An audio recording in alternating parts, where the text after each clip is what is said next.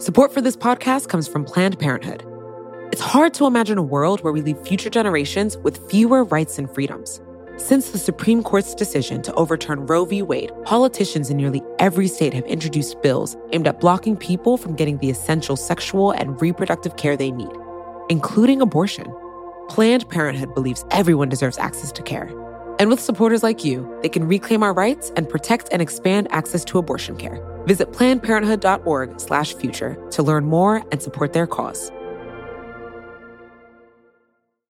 You know how to book flights and hotels. All you're missing is a tool to help you plan that unbelievable travel experience. That's why you need Viator. Book guided tours, excursions, and more in one place. There are over 300,000 travel experiences to choose from, so you can find something for everyone. And Viator offers free cancellation and 24 7 customer support for worry free travel. Download the Viator app now and use code Viator10 for 10% off your first booking in the app. Find travel experiences for you. Do more with Viator.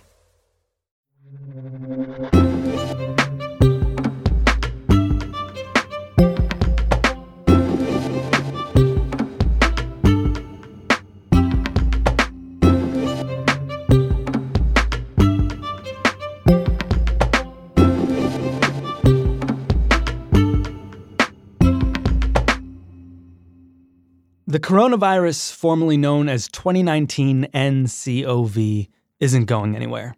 Just on Wednesday, something like 70 people died from it in China. That brings the death toll to well over 500 in China, with something like 3,800 people currently in critical condition and close to 30,000 cases in total. 50 million people have been locked down, cordoned off from the rest of the world, and the rest of the world is scared. Flights are being canceled. People are stuck on a cruise ship. Japan is worried about the 2020 Olympics. There are still a lot of unknowns out there. So today on the show, we wanted to explain some things we do know how viruses like these are born and how they might die. To find out, I talked to Vineet Menachery. I am a researcher at the University of Texas Medical Branch. Vineet took some time away from his super important work at the Galveston National Lab. The Galveston National Lab works on some of the most dangerous pathogens in the world, including Ebola, uh, coronaviruses, Hanta, and a, a number of other important infectious diseases. We started with the origin story. In 2002 and 2003, right at the end of the year, there was a new outbreak that was reported in China and in Hong Kong of a atypical pneumonia. Um, and at that time, we just knew that it was a severe acute respiratory syndrome and it quickly traveled around the world in a period of about six months, going to around the world, causing over 8,000 cases and nearly 800 deaths worldwide.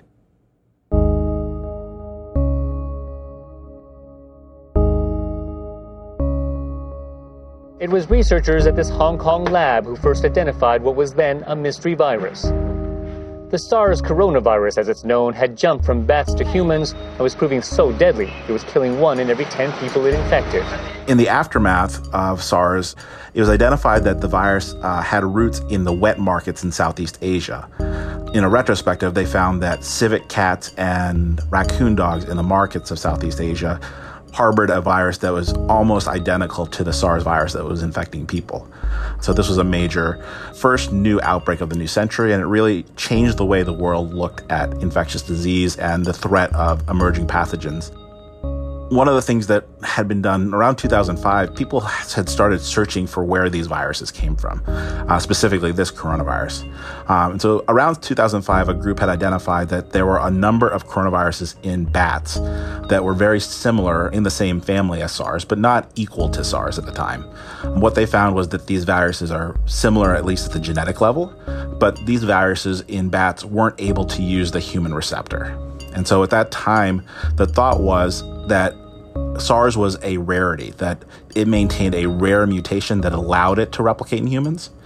And it had a random introduction, uh, likely through the markets, to a human. And so you had a confluence of these two things a rare mutation and a random introduction that eventually started the outbreak for SARS. I come into the story around 2013 to 2015. I was a postdoc at the University of North Carolina, we were studying viruses that were closely related to SARS. A group in Wuhan, uh, where the outbreak is now, had identified a number of SARS like viruses that were in bat populations in Southeast Asia. And they had actually found a number of viruses that were much closer to the epidemic strain than had ever been found before. And so our group had actually taken the genetic sequences of those viruses and then evaluated whether those viruses could actually infect human cells. And so what we found was that there were a subset of viruses that exist in bat populations that have the capacity to infect human cells without adaptation. And so the idea that SARS may have been a rare mutation may not actually have been true, that there may actually be viruses in bat populations that actually have the ability to jump directly into humans. Okay, so SARS is thought to be this super rare random phenomenon, bat to market animal to human to very, very sick human. But back in 2015, you're finding other versions of it, versions that might even go straight from bat to human and then very sick human? These viruses that we studied didn't have the ability to cause disease. And so, in terms of a virus emerging from an animal source like a bat and jumping into humans, there are about probably eight to 10 steps that are needed for that virus to be able to do that. This virus had, I, these viruses that we found had maybe one or two of the important key um, things to allow the jump. But for the most part, these viruses wouldn't have necessarily been expected to cause an outbreak right away. Um, but it really changed the way we looked at them. These viruses were much more capable than we originally thought. So, did you know what we're seeing now in China could happen like five years ago?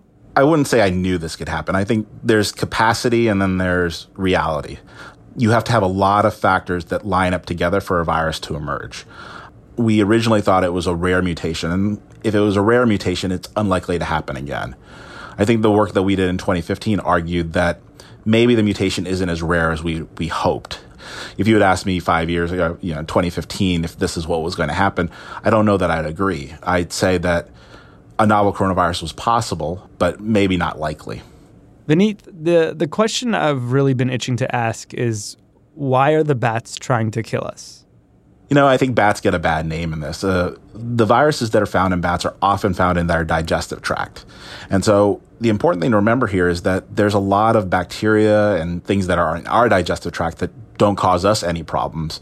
And we're not trying to kill anybody else or any other species with the viruses and the bacteria that we harbor in our guts. I think in the same way, bats harbor all of these different viruses in their digestive tract. And so they just have a unique environment that these viruses are able to thrive in. Yeah, sure, the the Bat Cave. Yeah. But just to be clear, your expert opinion here is that this this coronavirus came from a bat. I think the virus likely is derived from something in a bat. How the bat infected another species potentially. You know, for SARS, it was a civet cat. For MERS, the MERS, the Middle East Respiratory Syndrome coronavirus, uh, we know that the virus is found in camels. On the horizon of Saudi Arabia's Riyadh Desert, camel owners are standing by their animals. The animals have come under attack for a possible link to the Middle East Respiratory Syndrome, or MERS virus. How it got from the bat to the camels or the, the civet cats is not really clear. We know with viruses like Nipah that um, bats uh, are a source of the virus and that they'll often pee all over uh, fruit and date palm sap. And so that's actually how a lot of people get infected with Nipah is that they've eaten contaminated fruit. Markets in Kerala bustle like normal, but fruit sellers sit idle. An outbreak of Nipah virus in Kerala this month has killed more than a dozen people. Its natural host is the fruit bat. It's enough to stop people from eating anything the bat may have touched. And that contaminated fruit case is an example of what you were talking about before how a virus goes directly from a, a bat to a human it could be contaminated fruit. It could be that there are bats living in the same areas as humans and that, you know, you get exposed to the urine or their guano. Those are possible ways. As far as I know for coronavirus, there's no direct evidence that that's true. But we do know that is how Nipah infections in Bangladesh have been reported that some of the people who harvest the date palm sap have gotten infected through contaminated date palms. There's a lot of criticism right now of the way the Chinese government handled this, of, of how the WHO handled this, of humanity in general for overpopulating and deforesting and flying like it's going out of style. As someone who's sitting in the lab studying these things, who knows what the dangers are, does it make you want to pull your hair out? You know, I think it's easy to criticize, but we have to remember a couple of things. One, for the Chinese group that is dealing with this and the public health infrastructure there, we're right in the middle of cold and flu season. And for the most part, this virus is not appreciably different in a lot of its symptoms than, you know, the classic flu strains, high fever, respiratory dysfunction, coughing, sneezing, all of that. And so it's really hard, in my opinion, to criticize them for not catching it sooner. Maybe they could have been more aggressive or more forthright about what they knew in terms of it being a coronavirus. But it's hard to criticize an outbreak response when you have no idea the level of the infection. And really, this could have easily been an influenza strain or an adenovirus strain.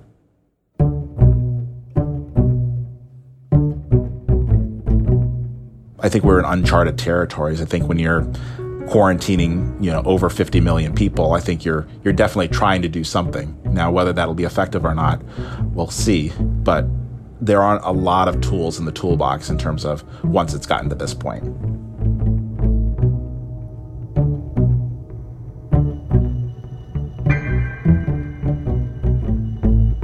How to stop a coronavirus in a minute with Vineet on Today Explained.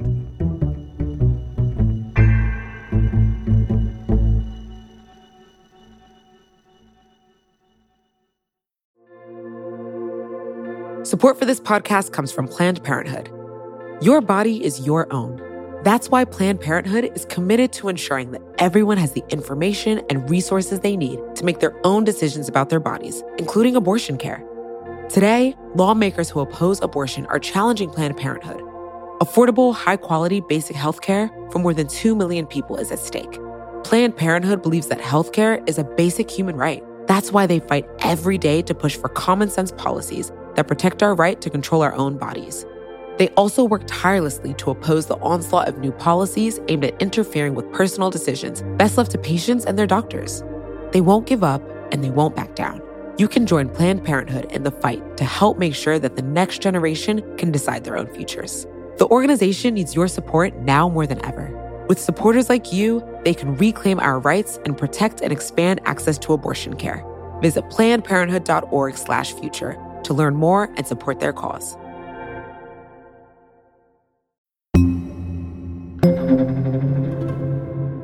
Vineet, we've, we talked about how these viruses start. Let's talk about how all of this could end. How do viruses like this finally end up going away, if they do at all? So there are three ways that this really ends. You have uh, public health interventions like quarantining um, that stops it. The virus just kind of can burn out on its own in terms of it infects all the people and then it's kind of gone forever. Um, and the third thing is that it becomes kind of a seasonal event that it has these waves and it changes a little bit each year. Um, and maybe you don't get infected every year, but it could be that it's a more periodic outbreak. And the first thing you mentioned, the the sort of public health intervention, is that what we're seeing in China right now, where they're quarantining entire cities? Yeah, so during the SARS outbreak, quarantine was the main way that the outbreak was eventually brought under control. They quarantined all of the cases um, and they waited for the incubation time and basically stopped the infection that way. Here, they're doing basically the same thing on a much larger scale in um, the different cities in China. Is it too late to do quarantine when so many people have already died and been infected and this thing has traveled outside the borders of one nation state? You know, if the quarantine had gone in place a week earlier, I think it would have been very different. Um, at the same time, it's hard to say it won't work until the end.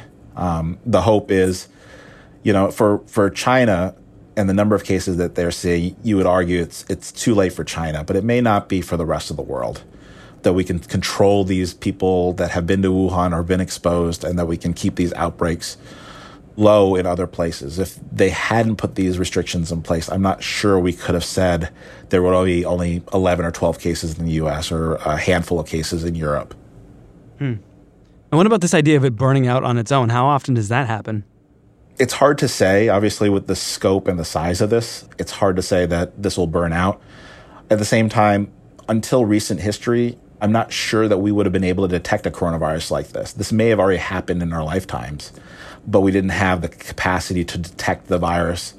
And everybody has these years where there's that bad cold that everybody had. It may have been a coronavirus 20 years ago. We just didn't have a way to detect it. And so, is it possible it'll burn out? Yeah. If enough people are exposed and generate antibodies against it, you don't get spread. The same idea of like a vaccine with like measles. The reason measles doesn't spread is because once it gets to a vaccinated person, it stops. But you have to have a critical number of people have immunity to stop these viruses. And the and the last scenario would be what? This would become another influenza that we just see every year? Yeah, I, it's unlikely to be just like influenza because influenza changes every year. Uh, coronaviruses, in general, are not thought to have that kind of level of change year over year. And so it might not mean that, it may be that next year you're, you're dealing with a very similar virus. So if you got it this year, you're unlikely to get it next year. Um, but it may be that every few years a coronavirus could emerge that's similar to this virus, whether it's from a human or an animal source.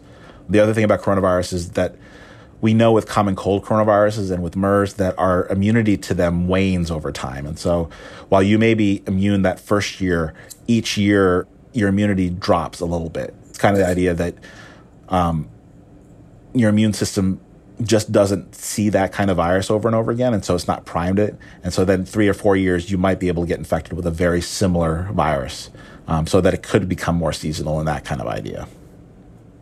Hmm. You sound optimistic, are you? Yeah, I mean, I think we. I don't think we're in a doomsday scenario. You will only be able to give out 50 doses today. That's our forsythia 11. That's. Hey, excuse me, there's a line here. Excuse me. You know, if you've seen the movie Contagion, I don't think we're at that where we're going to have millions and millions dead. On day one, there were two people with it, and then there were four, and then it was 16, and you think you've got it in front of you. But next it's 256, and then it's 65,000, and it's behind you and above you and all around you. This is likely a virus that will be very similar to flu. It will be really bad potentially in people who are older and have these health disparities, health issues. For people who are younger, it'll be a bad cold. The vast majority of the people won't have severe complications. The older populations are very susceptible, and so that's the worry. I mean, I worry less about my kids and I worry more about my parents. Do you worry that we're not taking these kinds of viruses and outbreaks seriously? That we're just calling up people like you when we're in a crisis instead of taking the actions that would prevent these kinds of diseases in the first place? Well, I just think it's, you know, part of it's just an evolving world. Part of it is we've always had these kind of outbreaks. Whether we've ever been able to detect them is one question. The other thing is how connected we are. Air travel changes all of the dynamics of how these viruses move around the world. But it's not like this coronavirus is the first virus that we've seen, you know, whether it was Zika a couple of years ago, Ebola, influenza. I think the reality is that we have to be prepared for whatever is coming next because I think there's going to be a next virus, whether it's a coronavirus or a flu or a Zika like virus or Ebola.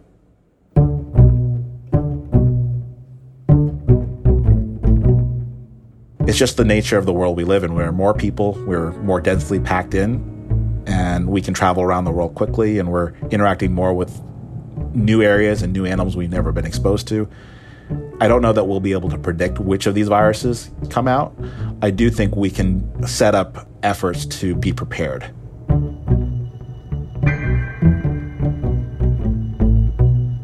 Vineet Menachery does God's work at the Galveston National Lab, which is run by the University of Texas Medical Branch.